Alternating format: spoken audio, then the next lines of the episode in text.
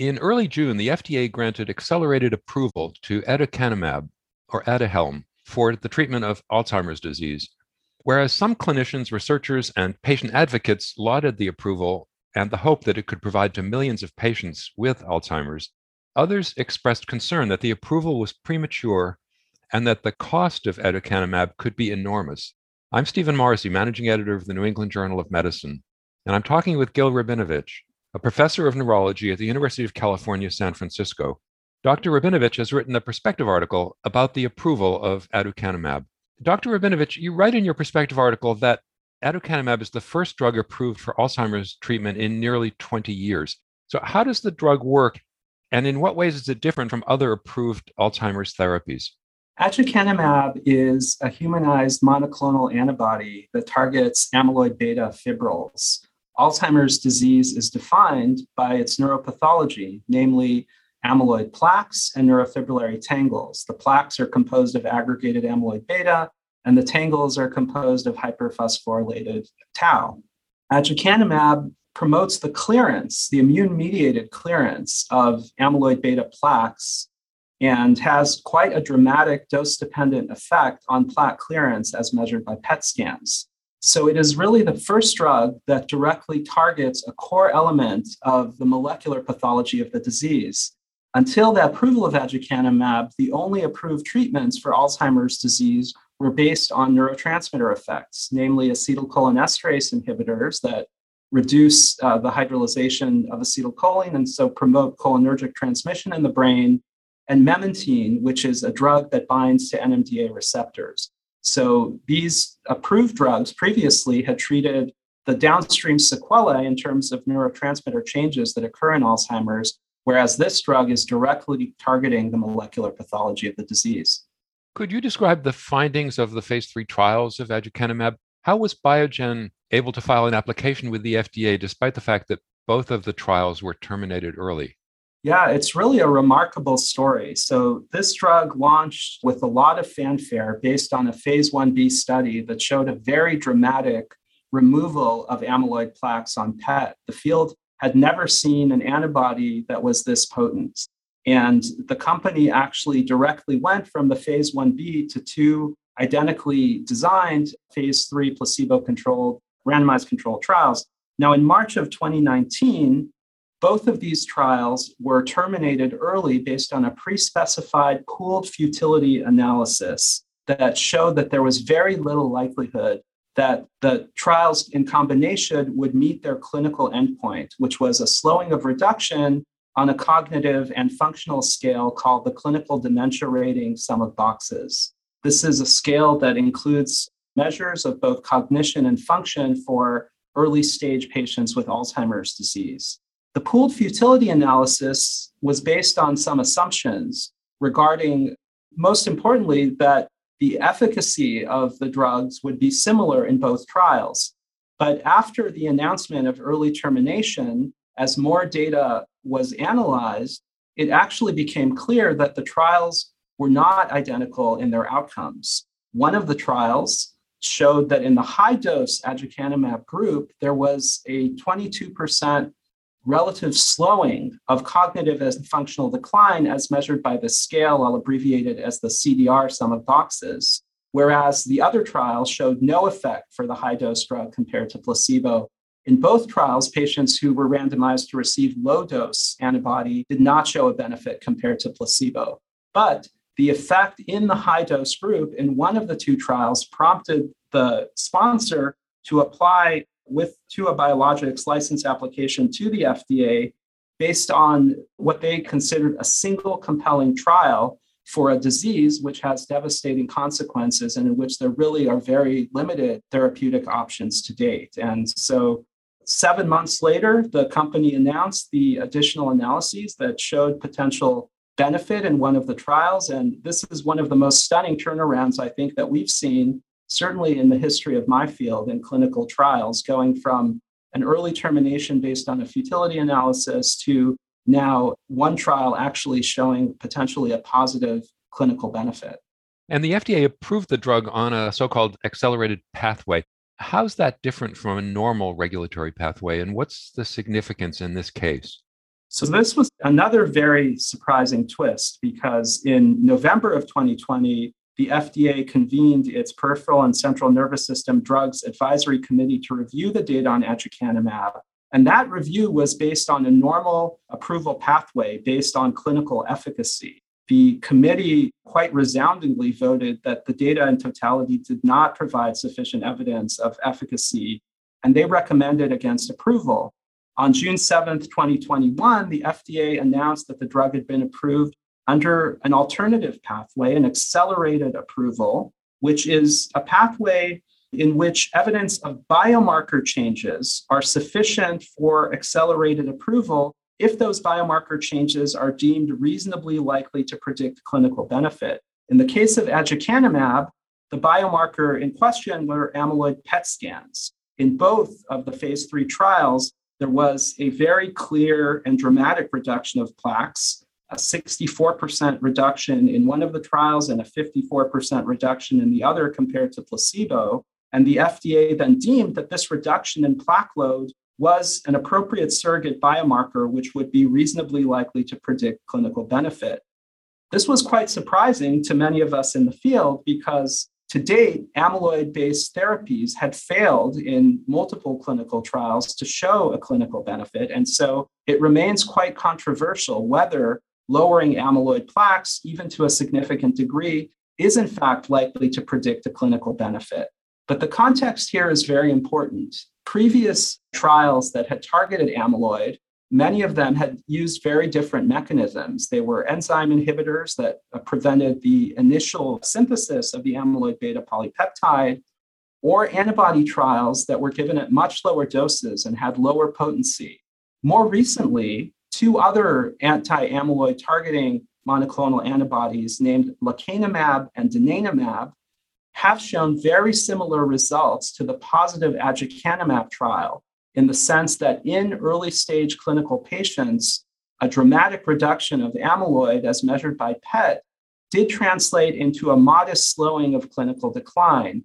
And so it may be that the FDA considered the similar results within this class of potent amyloid targeting monoclonals as the most relevant evidence, and therefore deemed that this biomarker signal was, in fact, reasonably likely to translate into a clinical benefit.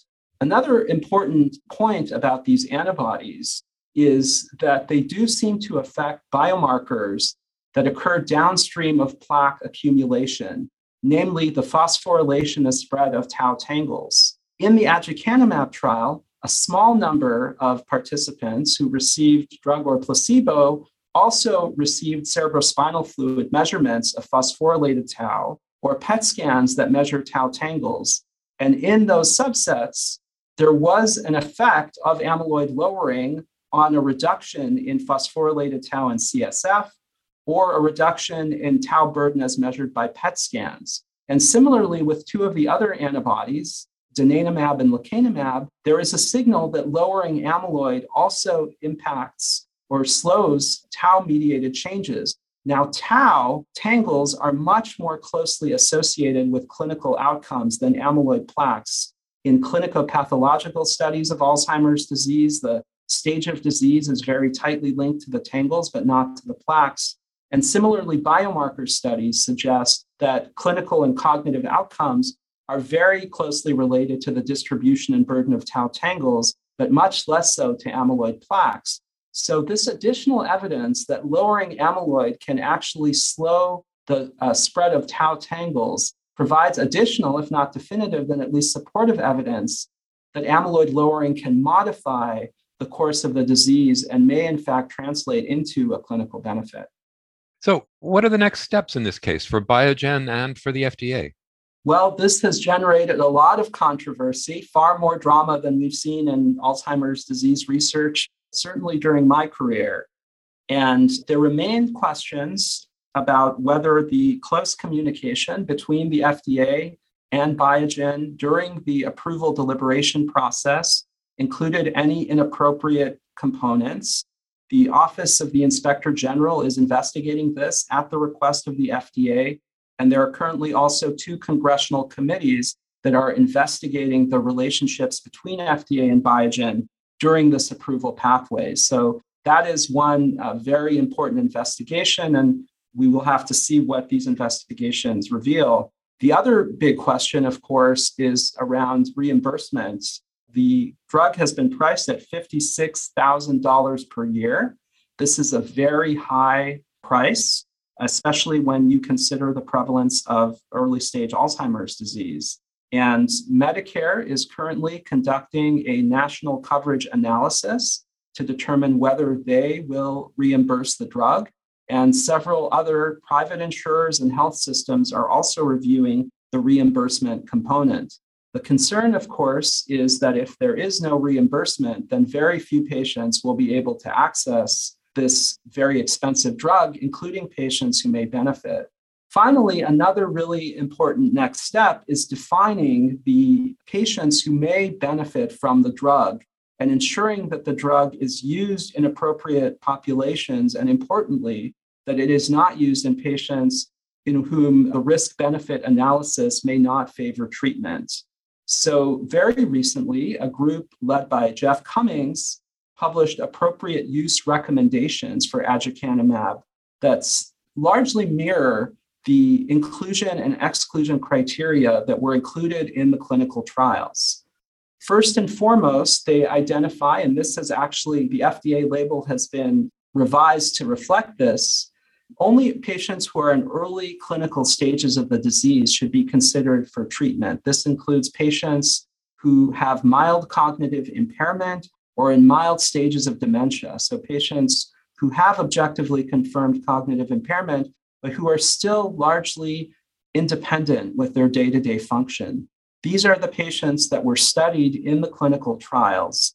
And so, if the drug does have a benefit, it would be largely limited to this early clinical stage. And the biology of the disease also supports this. It seems that amyloid plaques play an important role in the early promotion of the spread of tau, but in later disease stages, amyloid reduction may not, in fact, slow tau spread and therefore would be less likely to show a clinical benefit. Another important point is that patients should have confirmation of amyloid plaques in their brain.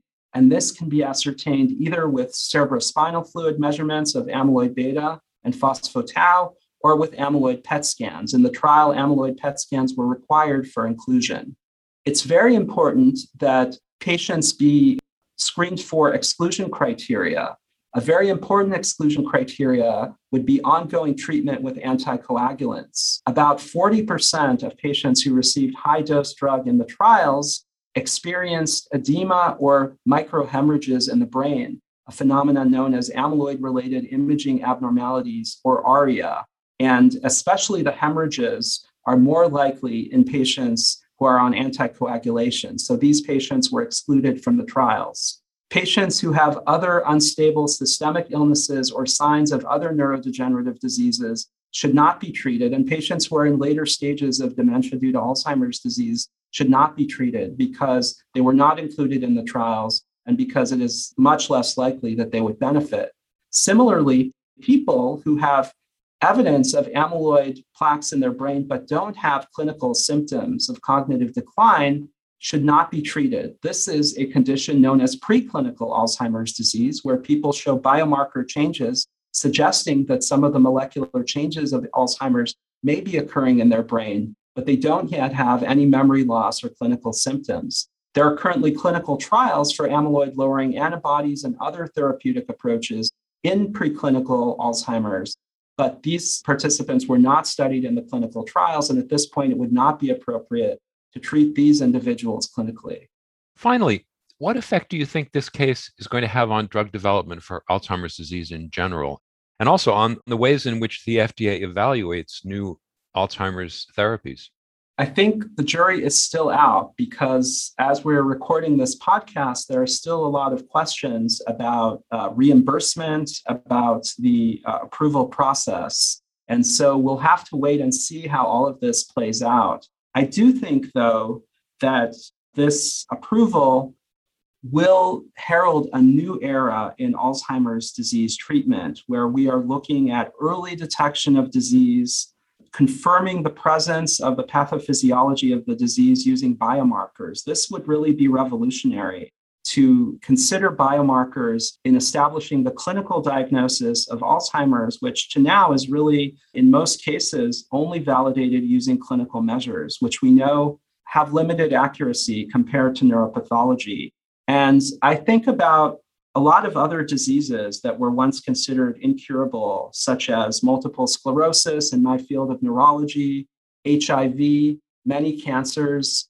I think about the first in class drugs that were approved for some of these diseases, which had limited efficacy, which is probably the best case scenario for aducanumab, and had some concerning toxicities. And yet, opening the door a little bit, getting that first drug in class led in many instances to much better, more effective, and less toxic drugs, cocktail approaches as we use to treat HIV that have made a real profound impact on the life of individuals who suffer from these diseases. And I think aducanumab may well be that first little opening of the door for modifying the molecular course of Alzheimer's disease. And I think we'll look back at this approval as rocky as it has been as heralding a new era. And so I am, in the longer run, optimistic that these approaches with biologically tailored therapies and biological selection of patients